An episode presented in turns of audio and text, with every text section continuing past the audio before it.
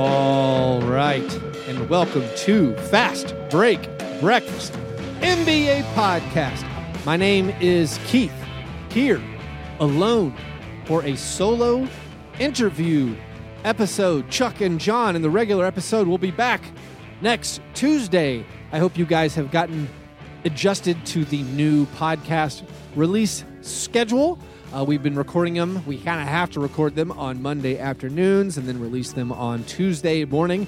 I know it's no longer the the end of the week treat. Hopefully now you just get it on Tuesday. It can, carry you through uh, the work week if you happen to, you know, work a regular nine to five, Monday to Friday. All right, we are a few weeks into the NBA season. So we're starting to get a handle on things a little bit, although there are some teams that are winning that I still don't think are that good. The Grizzlies, my Grizzlies, have had a really good start, but now have predictably stumbled. Uh, the lack of having JaMychal Green really starting to rear its head, not having backups behind Conley when Conley misses a game. That makes it tough, but we'll get into that a little bit with my guest today, who is a guy I've been wanting to have on for a little bit, but uh, he had something he had to do first. But we'll get into that in the episode. If you want more Fast Break Breakfast, you can actually get that at patreon.com slash fast break breakfast. There I post weekly power rankings. We have some bonus audio coming up for the $5 and up crowd. If you're part of the Slack chat, which is I think one of our most popular options, which is $3 a month, we talk about stuff around the clock. That really never turns off. So if you want more basketball talk from Chuck, Jon, and myself, and if you want to meet with other Fast Break Breakfast listeners and make some online buddies that way. The Slack chat is a great way to go. And we're having a ton of fun in our fantasy basketball leagues over at fantrax.com. Once again, the iShop Negative Fantasy League for Pride and Glory is the best thing ever. On Wednesday night, TJ Warren gave his owner negative 68 points, which is really, really bad. We're trying to get positive points. TJ Warren making 16 of 22 shots for 40 points. A brutal night for that team in the iShop Fantasy. So if you want to get involved with that, get involved with Pickles Pick'em Challenge, which is just reset in November. So if you can beat Jon Chuck or me in the Pick'em, you will win a prize pack. Spoiler, no one has ever done it, which is kind of weird because we're not that good at picking games. But if you think you are good at uh, picking NBA games against the spread, you can join our Patreon at patreon.com slash fast break breakfast.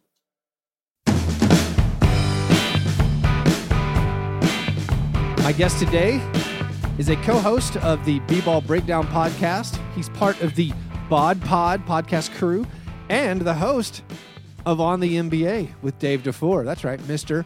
Dave DuFour. Or is it Coach DuFour? Dave, how, how you doing?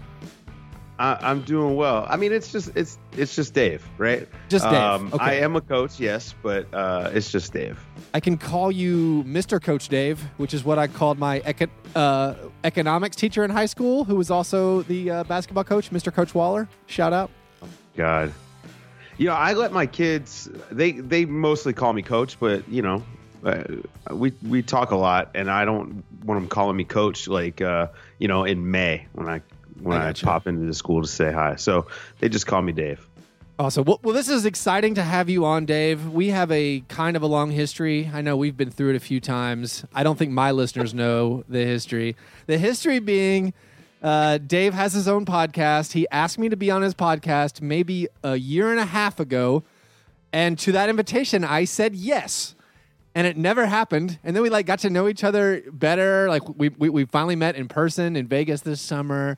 And you were like, yeah, man, I got like I want to be on your podcast. And I was like, I want you to be on my podcast. But this is like a power play. This is some kind of stupid art of negotiation power play. Like I have to be on your show. You have to fulfill that invitation before I can have you on my show. Otherwise, that makes me like the, the I don't know, the little man, the bad man. I don't. I feel like uh, Donald Trump w- would not have approved of that deal. Right. Well, he's technically not actually a good negotiator, but an actually good no, he's, negotiator. he's terrible. Yeah, yeah, yeah. Someone reading The Art of War would have been like, "Yes, I've in- invited you. Now I want to be on your show." It's like when you go and buy a car and they're supposed to leave you sitting alone in a room. Like that's like Right. one of the salespeople's things. So like when they're like, "Oh, let me go check on this," and if you're sitting there, if you happen to be by yourself, uh, you're supposed to get up and walk around and leave the room. Make them come find you again. Yeah, that's what. You know what? That's funny. I didn't even realize that was a thing, but that's what I do. yeah, yeah, it's good. No, it's a thing. So anyway, uh, recently, very recently, Dave finally had me on his show. So we fulfilled that end of the arrangement, and that, I'm happy. I'm like, this is great. Now, That's now right. we're back on even terms, and you can come We on my show because I want you. I wanted you to be on my show, but I felt like we had this hurdle that we I, I couldn't get over. Like I wasn't gonna, I wasn't gonna bend there. But now you're here. Happy to have you. Yeah, I'm happy to be here. So, um, before we get to your breakfast, Lex, let's go Okay. and get your breakfast. Tell me, tell me your breakfast, Dave, as is our So- tradition. Now, you know, I normally do not eat breakfast. I normally am am a, a fast guy. I do intermittent fasting. So I normally don't eat until like after I work out, which is at noon. So that's that's the usual. And I even told you when you said, "Hey, uh, we're going to talk about your breakfast." I was like, "Oh, it's going to be boring." But today, because I've got this new puppy that gets me up at five thirty in the morning, I'm having a uh, a four espresso shot latte, sugar free. Oh wow! Um, yeah, but uh, yeah, I gotta, I gotta get my my butt in gear. so you, so you don't eat and then you go work out and then you eat after. Yeah, How do you not pass out? Because I cannot do that. I like I literally will will vomit and pass out if I don't eat before I work you out. know, yeah. So I don't eat a lot of sugar or carbs, so Mhm. I don't get uh, I don't get spikes in my insulin level. This is going like probably way too nerdy, but I eat uh, high fat diet. Yeah. Um, with moderate amounts of protein and super low carbohydrates, so I don't get these insulin and energy spikes. So I can, you know, I go like twelve to sixteen hours at a time without eating. That's uh, that's incredible. As my listeners know, I eat tons of candy, but even but even before I uh, ate tons of candy in my life, I have extreme like blood sugar spikes, blood pressure spikes. Uh, I can't remember uh, vasovagal reaction. I believe is the Oh, term. yeah. Got some of that. reaction. Uh, I've Well, passed out a few should- times in my life. It's pretty Oh, good. Man, you should uh you should consider a high fat, low carb diet. I think it, it could could actually benefit you. Not to not to do some diagnosis here on the uh, on the podcast, but uh No, that's fine. I mean, if you can help, stuff, if you can help me, that's good. As long Yeah. as as long as you're not selling me a pyramid scheme to buy into your high fat, uh, low protein diet, uh, I, was- I, I might be interested. I was reading this morning about the Tom Brady supplement stuff that he's selling, the snake oil. Oh yeah. Oh, Have yeah. you read about that? Oh my Uh, god. I saw the article. Which, when any article is written, no, I did not read it, but I saw the headline. Right. That, that's So- my answer to yeah. Bomani Jones did a really good takedown of this stuff yesterday. I highly recommend uh, watching the the YouTube clip or whatever. Um, but yeah, um, I, I yeah, I, I think I can help you out. But we'll talk about that after the podcast. That's fine. Well, actually, so Yeah. before before we dive into some early season basketball uh, analysis and talk, tell me more about yourself. Because again, I, I've known of you on the internet uh, for you know a year or so. Um, how did you get involved with b-ball breakdown? How did you become like like an NBA, whatever you call yourself, an analyst or writer? Yeah. Uh, so uh, I started coaching basketball um, uh, like accidentally. You know, I was like 30. My my wife is active duty Air Force, and we were living in South Korea. And I was just in the gym working myself out on the basketball court, and uh, you know, uh, this this guy asked me if I would train his kid. The next thing you knew, I was training a few kids, and then uh, the school that I worked at, I was a substitute teacher, but I was like a permanent permanent sub. Uh, they needed a girls JV volleyball coach, and so I was like, okay, sure, why not? And uh, yeah, I did really well, and uh, I enjoyed it. And so then they had a wrestling coach position open, not basketball, which was unfortunate that it wasn't basketball, but uh, I coached the wrestling team and I, I enjoyed it. And so I was like, okay, I really like this coaching thing. I, I need to need to look into this. And then we moved to Germany, and you know, there's a lot of basketball in Europe, and uh, kind of got into a similar situation. I was working out uh, a pro German player, and uh, was talking to the club and arranged a deal where I could coach a team that I was completely unqualified to coach.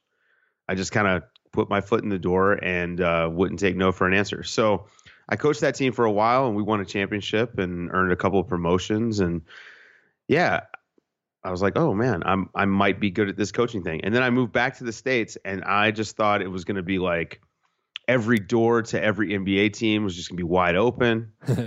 and I got here, and it was like no. And I was like, okay, well maybe I'll just coach at a high level high school when I when I get back, and you know it'll be fine.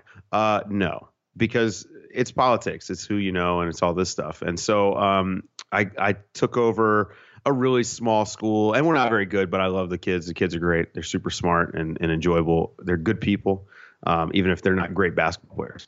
Um, but from that, it made me realize that uh, coaching is nearly impossible to get into if you don't follow the right steps, which are you're related to someone. Um, your dad's a coach. Well, yeah. I guess which is related to someone. You're a former player.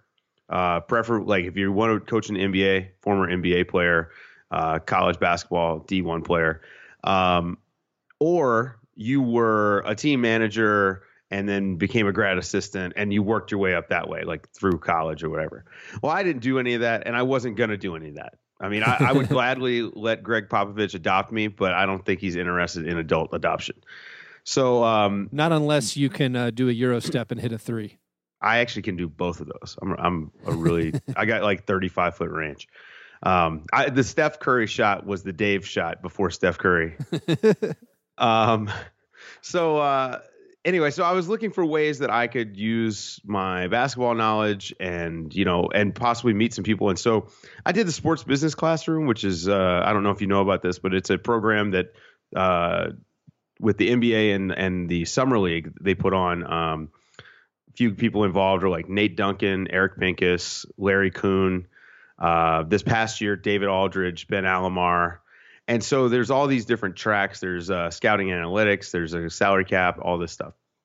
And so I did that as a way to network and meet people. And then when I was there, people were like, "Wow, um, you know, you should write and you should definitely have a podcast. But definitely have a podcast. But you should also think about writing." Mm-hmm.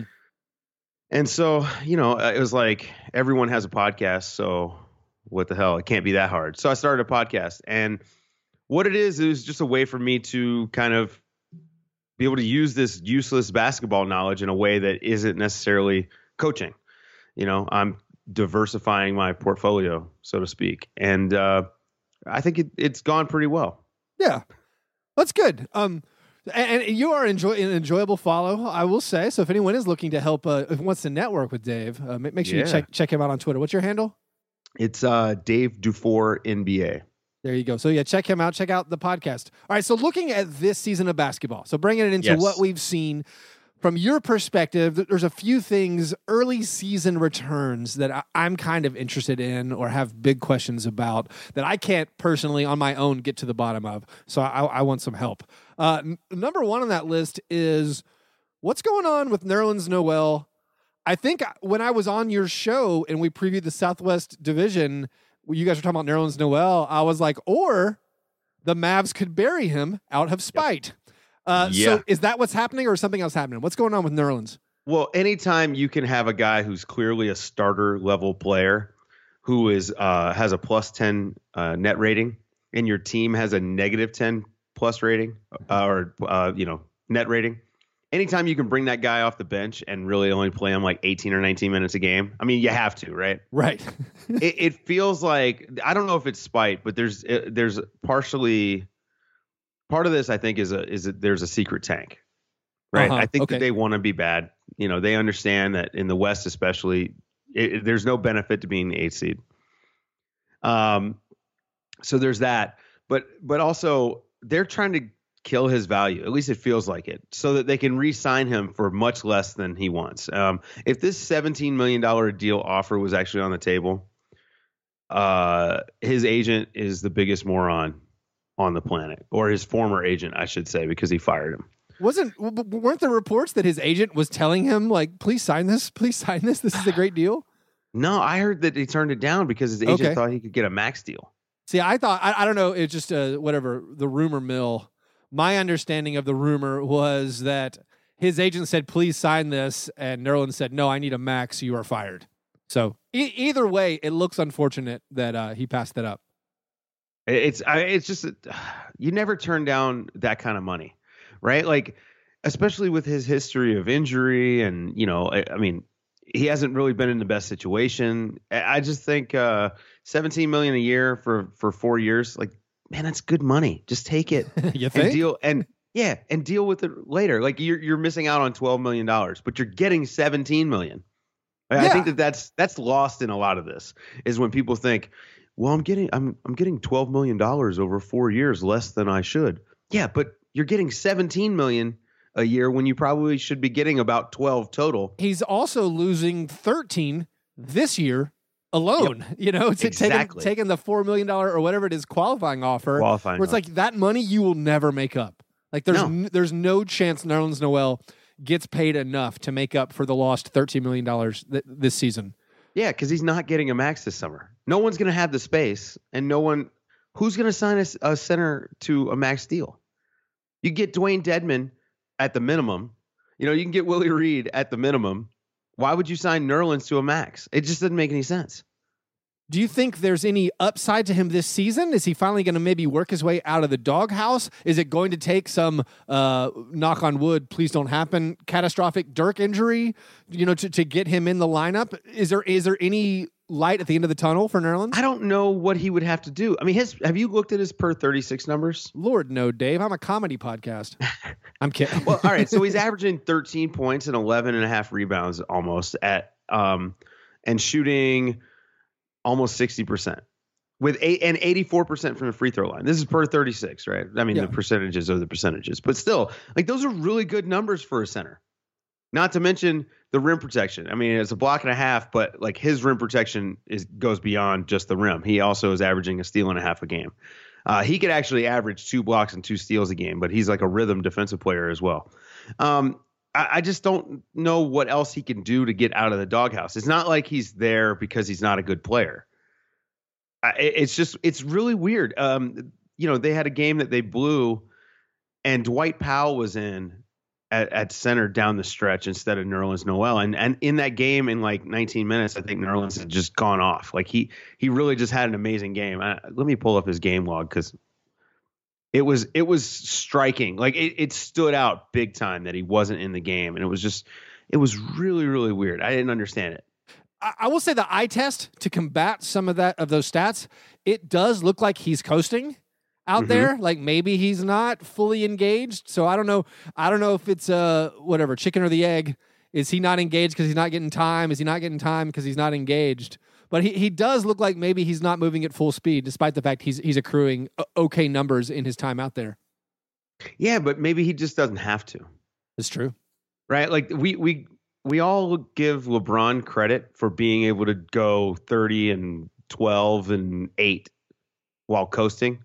Well, maybe maybe Nerlens deserves a little bit of credit for being able to do the same thing. Oh, I mean, not quite the same thing, Right. but you know what I mean. Maybe he's Eric Dickerson out there. It just looks like he's jogging, but he's That's actually uh, That's right. he's I mean, actually he's obviously he's a freak athlete and he vertically spaces the floor. He can hit free throws. He actually can hit that like elbow jumper. He just doesn't get a lot of them. Um, it, it's it's a weird situation. And like, let's put it this way, man. If you're starting Dirk at center, and your your argument for starting Dirk is, well, he needs to start because he can stay loose after after pregame warmups instead of sitting on the bench. Like, come on, that's just not a good reason to start a guy. I mean, I love Dirk. Don't get me wrong, but Dirk is not not even. I don't know, man. Is is he a rotation player at this point? He's like an eighth or ninth guy Yeah, he's uh he's on any other team, Yeah. I guess. He's not looking awesome out there. Well, let's let's move to uh some t- overall team play from the early year. Who do you think right now is the worst team that has a winning record? And I'm going to I'm to nominate. I'll nominate a few options for you. Okay. The Magic, the Pacers, the Pistons, the Hornets, and I might throw in the Grizzlies. Hmm. Uh, in that group, it's the Pacers. Yeah, you're I not think that- you're not buying in.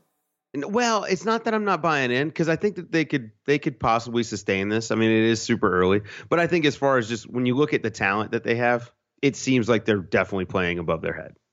Uh, Darren Collison is playing out of his mind. Yeah, among other people. Who would you t- who would you take right now? Uh, Darren Collison. And we can even throw out salaries. Don't even think about the salaries, Dave. Right. Uh, Darren Collison or George Hill? Who looks If- better? If I had a game today, I'm taking Darren Collison. Yeah. it's it's insane, man. I you know I, I've been a big George Hill fan for a long time, uh, and I, I'm I don't know. People are always bringing up George Hill like he's not a good player, and he's been a really great player. I'm wondering if the injuries have finally caught up. I mean, that toe injury he had last year looks to have wrecked his conditioning, and I'm not so sure if he's if it's not still bothering him. He look he doesn't look good right now at all. Um, meanwhile, Darren Collison looks amazing, and they're they're playing him out there with two small guards. Uh, sometimes it's him and, and Oladipo. Um, man, he's just been he's been electric. It's it's fantastic, and he's part of the reason why they're five and three. I mean, he's a big part of the reason. How do you Uh, how do you think Nate, crazy. Nate McMillan was convinced to play fast? It normally seems like fast play was always over Nate McMillan's dead body. Yeah, you know, it's funny because uh, I said this when Larry Bird made him the coach, and he said, "Yeah, we really want to speed up." And I was just like, "Well, Nate McMillan always coached one of the bottom five pace teams when he was a coach. Like he, ju- that's just not how he coaches. And what we saw the last, you know, the last couple years with him, it was super slow. I don't know what happened. I mean, Frank Vogel in Orlando is similar, right? Like, I, I, I just always thought he would use the pieces that he has wrong. And now both of these guys seem to have kind of figured it out overnight. I don't know. I don't know what the deal is. Maybe they just needed Larry Bird to not not be the GM Yeah. of an NBA team, and then they were like, "Well, now finally we can show what we can do." Yeah. I don't know. It's weird. Also, the guys on that team who seem to be playing above their head uh, is Domas Sabonis and Victor Oladipo. How much of their? I mean, obviously they're not going to keep shooting the percentages they're shooting.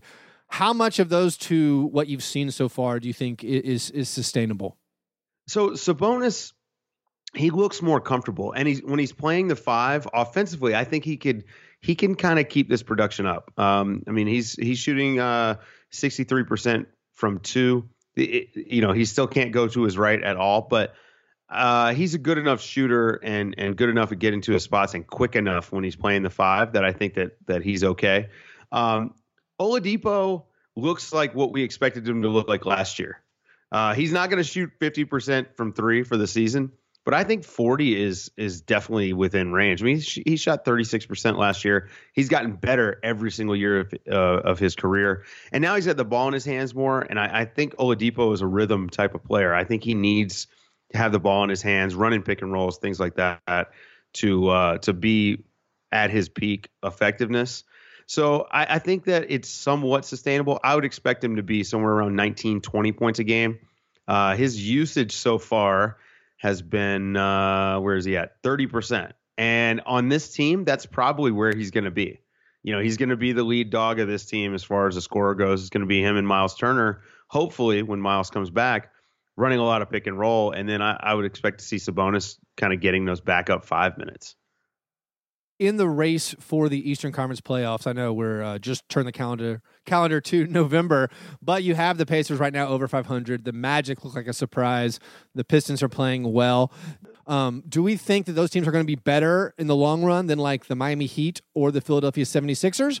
Like Sixers have looked awesome a few nights when, Yeah. when, when Simmons and Embiid are in. Uh, in. In that mishmash or melange of teams, which ones uh, do you think are, are probably going to end up in the playoffs? Um, you know, I think Orlando could definitely make the playoffs. I think the Pistons probably will. Um, their their issue last year. I mean, they won 37 games last year despite all of the injury, you know, issues and and other things they had going on. They got better this offseason. Avery Bradley was such an upgrade over KCP. Reggie Jackson looks healthy and confident. They're using Drummond in a way that I actually thought he could have been used. You know, the last couple years, they're getting him out at the elbow. Uh, he's able to roll off dribble handoffs and stuff like that. Um, and on defense, they're using Drummond more effectively because he's actually pretty quick, and so he's actually been able to jump out and get a lot of steals because they have him coming high on pick and rolls instead of just dropping back. Uh, uh, Stan Van Gundy's finally figured out that Drummond is not Dwight Howard. You don't have to use him exactly the same way. Uh, so I think the Pistons will most almost. I, I'm like 75% they make the playoffs. The Magic, on the other hand, I'm going to need a few more games. Um, I think that it's sustainable. It seems like it's a lot of young guys who are sort of coming into their peak, sort of figuring things out. Aaron Gordon's jump shot looks so much better, and they're they're playing this high leverage, fast paced style. So they're really they're they're able to capitalize on their speed and and athleticism, and then they've got their two best three point shooters, uh, Mo Buckets and uh, Vucevic as like the trail guy coming up shooting threes. And so you you pressure the defense, you have them retreating to the basket, and you're able to kick out for open threes. So w- the way they're playing is is good offense. I don't expect them to shoot 44% from three, and I don't think they're going to be like a 50 win team. But I think they could sneak into the playoffs at like the eighth seed. But when you're going down the list, I mean, that would mean the 76ers or the Heat probably wouldn't make the playoffs. One of right. those two teams. Yeah, I'm looking at this. Uh, we're assuming Boston, Cleveland, Toronto, Washington, Milwaukee, definitely in. So then that would mean probably three spots for five teams: Detroit, Miami, Philadelphia, Orlando, and Indiana. Right, and out of those two, I mean, I think Detroit and and then it's either Orlando or Philly. I, am not sold on the Heat. Um, you know, they're I think that what they did at the end of last season was amazing. And they've brought a little bit of that so far this season, but I'm not completely sold on them. Yeah, and I think they've played what they played six of seven at home. Yeah, and, and they're still they're still they're still dropping some. Uh, tell me a little bit more about the Sixers. So I've only seen two of their games so far, and I went back and watched them. Like I keep missing them in, in real time. It seems like right now Ben Simmons you know, head and shoulders above everyone else in the rookie class. He, I mean, going to be an all star probably, assuming yep. assuming health holds. Uh, and Joel Embiid finally played 30 minutes for the first time in his career on Wednesday night. So, so far, so good for the process. What are you seeing from this team, and and, and how good are they? Um. Okay, so good is a relative term, right? Certainly. Um, yeah, they are, especially for a team this young, good, right? They're not great. And then when you look at them overall, they're slightly above average. And it, and that's based on athleticism, right? So from a skill standpoint, they're probably middle of the pack in the in the league. And, and that's not a bad thing. I mean, middle of the pack gets you in the playoffs. Um, a friend of mine, Duncan Smith, I don't know if you know Duncan. Uh, he yeah. he uh, tweeted this stat out last night. Ben Simmons when Ben Simmons and Joel Embiid share the floor, the Sixers are plus 2.6. But when they're both off the court, they're minus 29.8. And that tells you what you need to know. I mean, this this team is going to live and die by Simmons and Embiid. And while Simmons has been amazing, I mean, almost averaging a triple double, he's he's really been incredible. Uh, this team is going to succeed based on Joel Embiid and his health. If Joel Embiid's on the court, they've got a shot to win every night. If he's not, it's going to be rough. Have their expectations changed at all from what their preseason uh, expectations were, which was, you know, maybe be 500 and just keep our, our two young studs uh, healthy? Yeah, I don't know. I would hope not. I would hope that they're thinking long term. And and when you watch how they're how they play, I think that they are having a long term approach to this. I mean, Ben Simmons has got the ball in his hands a lot. And so what you're doing is now he's performing really well, but you're also allowing him to make mistakes. So they're not they're not pulling him for, you know, or putting the ball in Jerryd Bayless's hands when Simmons makes a mistake. So they're they're not scared of the turnovers. They're not scared of oh wow he's pushing the pace too much or or things like that. So that's nice to see, and it means that I, I think that they've committed to Simmons as their you know quote unquote point guard uh, of the future, and they they are fine with the process over the results. I think that you know being four and four is a plus for them, and they, and they're definitely trying to win games as far as you know actively trying to win games at the end of games and things like that. There's no tanking going on. But with that being said, I think that if they miss the playoffs, it's not the end of the world for them. I, I think that, like you said, continued development. If they go 500, it's it's a it's a to me that's a, a very successful season for them. But even if they win 38 games, uh, they still had a good year. As long as they don't ruin Markelle Fultz's shoulder they had a, you know, a good year. I was just looking at a picture of him uh, uh, from the game the other night in a suit, with his uh I guess someone had hit a three and he had his arms above his head in celebration and I'm just thinking to myself, but wait, I thought he couldn't lift his He couldn't lift arm. his arms up. Something fishy Yeah. going on with all those uh, the, the Markelle Fultz med- medical issues. Well, it feels mental. I, not, I'm not going to sit and try to diagnose him from here, but this feels like a mental thing. Um, oh, okay. Yeah. I, yeah. Have you ever heard of frozen shoulder syndrome? Uh, n- maybe. Okay. So it, basically, what happens is that people can't move their shoulder. Okay. And um, it, it can be painful, right? As anyone knows, if you if you just hold like a joint in one place for a long time, when you try to move it, it's painful. This is why you know uh, um, all the rehab stuff is about movement, mobility. Like if you sprain your ankle now in the NBA, they're moving that ankle right away. There's no more of this rest stuff. Uh, instead of rice, they do meth. So instead of re- uh, rest, ice, compression, elevation, they do movement, elevation, traction, and heat. They've Oh. like really completely switched everything. Yeah. Uh, not a lot of people know this. Um, this is how these guys are able to recover so quickly. And even then, it's still not 100% because it's still just, you know, there's time involved. But frozen shoulder is uh, there's no evidence. Like if you do an MRI or something like that, there's no, there's nothing going on. There's a lot of evidence that suggests that frozen sh- uh, shoulder syndrome is a mental thing. And um, there's there's there's been some uh, some doctors that have treated it with like Valium and Oh. manual manipulation. Yeah. So essentially, you get the people relaxed, and then you have them moving their arm because they're not thinking about it anymore. I would and I almost, wonder, I would say I don't. I would almost recommend maybe just a placebo instead of the Valium. but e- either way, I agree, I agree, uh, or even a Xanax, some kind of anti-anxiety or something Sure. like that. I don't know, but I'm not a doctor. yeah, I just, uh, Budweiser.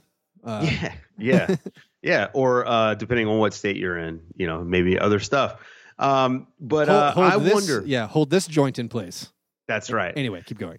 Uh, but I wonder if uh, if there isn't a little bit of that going on because the Sixers have been very upfront and they've said, you know, hey, there's there's nothing physically wrong with the shoulder, and I just I don't know, man. I mean, shoulder pain is a is a real bitch. Like I don't think he would have been doing half the stuff he was doing if uh, you know if his shoulder was messed up. So I'm wondering if this isn't in his head. Maybe he maybe he did have a little bit of shoulder pain, but not an injury and now it's a mental thing. But hopefully, hopefully he's talking to someone. I, I feel like a lot of these guys that have problems, whether it's uh, shooting free throws or whatever Markelle is dealing with, I feel like sports psychology is not used enough yet, and it will be. Like that's going to be the next, uh, you know, cryo chamber or something like that. There, everyone's going to have their own uh, sports psychologist. Instead of Drew Hanlen, it's going to be like Dr. Phil.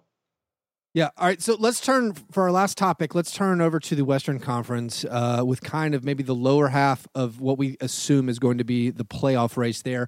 My favorite team, the Grizzlies, uh, started great, played a really tough schedule, came out of it, you know, with flying colors, and then dropped a couple games uh, to the Hornets and the Magic. And then it's them and also the Nuggets, who have looked horrible and then really good. The Jazz, who have looked almost dominant at home and terrible on the road, and and the uh, the Blazers, who again looked great, then looked mediocre. So those four teams, the Blazers, the Jazz, the Nuggets, the Grizzlies, might be the four teams I'm the most interested in. What what are you seeing from those teams? What are your expectations for how they pan out? I mean, Portland started started the season against the Suns, Yeah, so you know that's kind of unfair. Like when you look at their numbers, if you throw them out, if you throw out that game, they come down to earth pretty quickly. Um, but they they've been okay. Dame has had a couple games where he struggled a little bit. Uh, CJ's looked pretty good. Uh, I thought they looked decent last night against against Utah, um, or the other night against Utah. Wednesday night. Wednesday night. Yeah, I'm bad. I'm bad at this, man. Uh, um, Wednesday night against Utah, I thought they looked decent, but Utah is just. I mean, their defense is just phenomenal. And anytime, especially at home, I don't know why their their defense doesn't travel as well. Um, but but they've been pretty good. And uh, Denver, like you said, they were they they started out really rough, but it looks like Millsap and Jokic are starting to figure things out a bit. Jamal Murray has come off, you know, he he was shooting horribly the first three or four games, and now Looks like the slump is over. And then Memphis is doing what Memphis does. Like Memphis is like a not as good version of the Spurs, right? They're very consistent. Like you know, you know that you're going to get this amount of effort and you know this amount of success. It's just the problem is I think that there's too many good teams as far as like the talent level goes. They may not have the horses to to keep up with the rest of these guys. So if I was going to rank these teams, I'd probably go Portland, Denver, Utah, Memphis. Interesting. I like I, coming into the year, I thought Utah was going to be great like like really surprisingly good like upper 40s wins gonna gonna just grind people you know with the defense and, and get enough buckets you know to make it work and then I s- saw some of those games the uh the loss to, to the clippers where they couldn't score they, they got run out of the gym and i was like oh no like this team maybe yeah, like he actually can't win if you can't put the ball in the bucket. But then again, it's well, like the Jekyll and the Hyde the, on the home court. Like, yeah, and I actually thought Utah was going to be fine because I, I assumed George Hill or George Hill, Rodney Hood, sorry, I, I assumed Rodney Hood was going to kind of take the next leap. I thought his usage would go up, and you know I thought he was he was ready for it. But they've been bringing him off the bench. Donovan Mitchell's leading that team in in field goal attempts. He's right. a rookie, which has led a, led to some losses, and then it's led to some of the wins where he's actually made some of the buckets.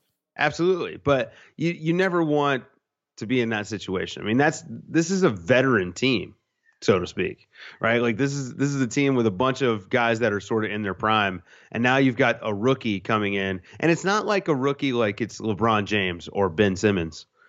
It's a guy that went 11th or 12th. Sorry, yeah. he went 12th. Um, not that I don't like Donovan Mitchell, but I, it's just it's a weird situation. Yeah, and then the Nuggets, you're hoping uh, that maybe Millsap's first couple weeks were just a veteran being like, "This is silly. I'm playing basketball in October that matters," uh, and so maybe he's he's going to find his stride. Uh, Emmanuel Mudiay has looked competent. He's become like he's getting more and more time on the court. Uh, it looks like he he's maybe getting a little more comfortable with playing basketball as opposed to last year where he had a lot of really rough stretches. I, I always thought the Nuggets were going to have that incredible offensive ceiling, and then I got so nervous after the first few games when, when they couldn't put the ball in the bucket. The Grizzlies, it's weird. I'm having trouble adjusting as a fan to when things bog down and the offense isn't working, not stopping the offense and just throwing it to the post. And maybe that isn't the most effective offense. But I think as a fan, that was my security blanket. Like when things right. were falling apart in the fourth quarter, I was like, I don't care what happens, just give it to Z-Bo or Mark and let's do it. Now it's like, oh, we're we don't do post ups anymore. Yeah. So there's I guess there's there's like wider swings of effectiveness. It's like, oh, well, we're not we're not hitting any shots and we need Tyreke Evans to beat his guy off the dribble or we have nothing. Well, I mean, if you're okay with giving the ball to Z-Bo, then you definitely do not care what happens. Yeah, well, I would say the old formula for Grizzlies win was give it to Z-Bo, he'll put it on the rim or backboard, and then we'll get the ball. You know, like you like go. like there you go. like me. That's how I play pickup basketball. Not a great shooter, but I like to get offensive rebounds, and so it's like, uh, yeah, you know, just put it up there. There'll be a scrum. It'll work out great. So I'm not adjusting as a fan very well to this. Like we really have to hit some jumpers or get a break opportunity. Otherwise, uh, we don't really get a look. Yeah. Well, uh, Dave, thanks so much for uh, finally coming on the show. Uh, you got any stuff coming up you want to plug or to tell people where they can track your stuff? Uh, you know, just uh, follow me on Twitter at Dave DuFour NBA, and uh, I normally post stuff there. So, uh, you know, I like to do like these film breakdowns and stuff like that, um, and and throw them up there like as threads or something like that. So I, I may be looking into the Cleveland Cavaliers defense. I need to I really want to unpack what the hell they're doing or what they're not doing, and, and I have some suspicions, but I need to dig into the tape a little bit. So look for that in the next uh, the next week or so. You're a brave man to tackle that subject. I, I don't even want to talk. I don't want to talk about the Cavs. I'm like, what's the point? Like they're not even I'm trying. sure. well, it's partly. Uh, it's easy to chalk this up to not trying, but uh-huh. it's also personnel. They just don't have the guys that they used to have. I mean, I, I think we're now seeing how important Kyrie was to that team offensively. They're they're just not getting the looks that they got with him on the court, and and, I'm wondering if maybe even and myself included, completely undersold how important he was, you know, to have on the court because the guys that LeBron has around him right now are a bunch of third bananas at best, not even second bananas. So, um, but defensively, man, they're they're not getting out on three point shooters at all, and their pick and roll defense has just been atrocious. And I'm pretty sure this is not something that's fixable. If you think a if you think the NBA playoffs started next week, you th- you think the Cavs wouldn't be able to, or I'm at. Do you think the Cavs wouldn't be able to get out of the East? I think the Cavs are not going to make the finals this year uh, without a move. Just period. They, all, right, all right. Yeah, they've got to make a move. Um, after seeing this team on the court, and a lot of people have, you know, I've talked privately to a few people, and they keep bringing up Isaiah Thomas. There's no expectation that Isaiah Thomas is going to be the Isaiah Thomas that we saw last year. Yeah. Um, and he doesn't solve their defensive issues at all. So their I mean their defense this is this is legit. I mean it was a problem last year but they were able to overcome it with their superior offense. They don't have that this year. And and a diminished Isaiah Thomas just isn't going to do it. Um, the injury he has to his hip, I mean it's legitimate. Like it, it's it's a serious injury. And uh, I just am not convinced that A he's going to come back at all, but B that he's going to come back and be effective enough to to to kind of make up for what Kyrie did for them. Well, that's uh, that'll be music to Chuck Sears, our co-host, who hates LeBron and the Cavs. So uh, maybe he will be able to check all that stuff out on Twitter to get that uh, the satisfaction of watching the Cavs defense fall apart in uh, in film breakdown. Well, Dave, once again, thanks a bunch. Look forward to talking with you again soon. Yeah, can't wait.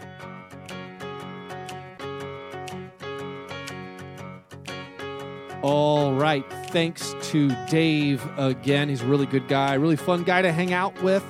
Follow him on Twitter. If you want to support our show, you can do that at patreon.com slash fast break breakfast. Thanks to fantrax.com, a customizable fantasy website for every sport. They even have money games and things like that if you're into that sort of thing. All right, you can follow me on Twitter at Fast Break Break. Like us on Facebook. You guys are the best. Thanks for listening. And remember, breakfast is the most important thing. Yeah, never apologize for being G and G. Fair break, break, man. You understand?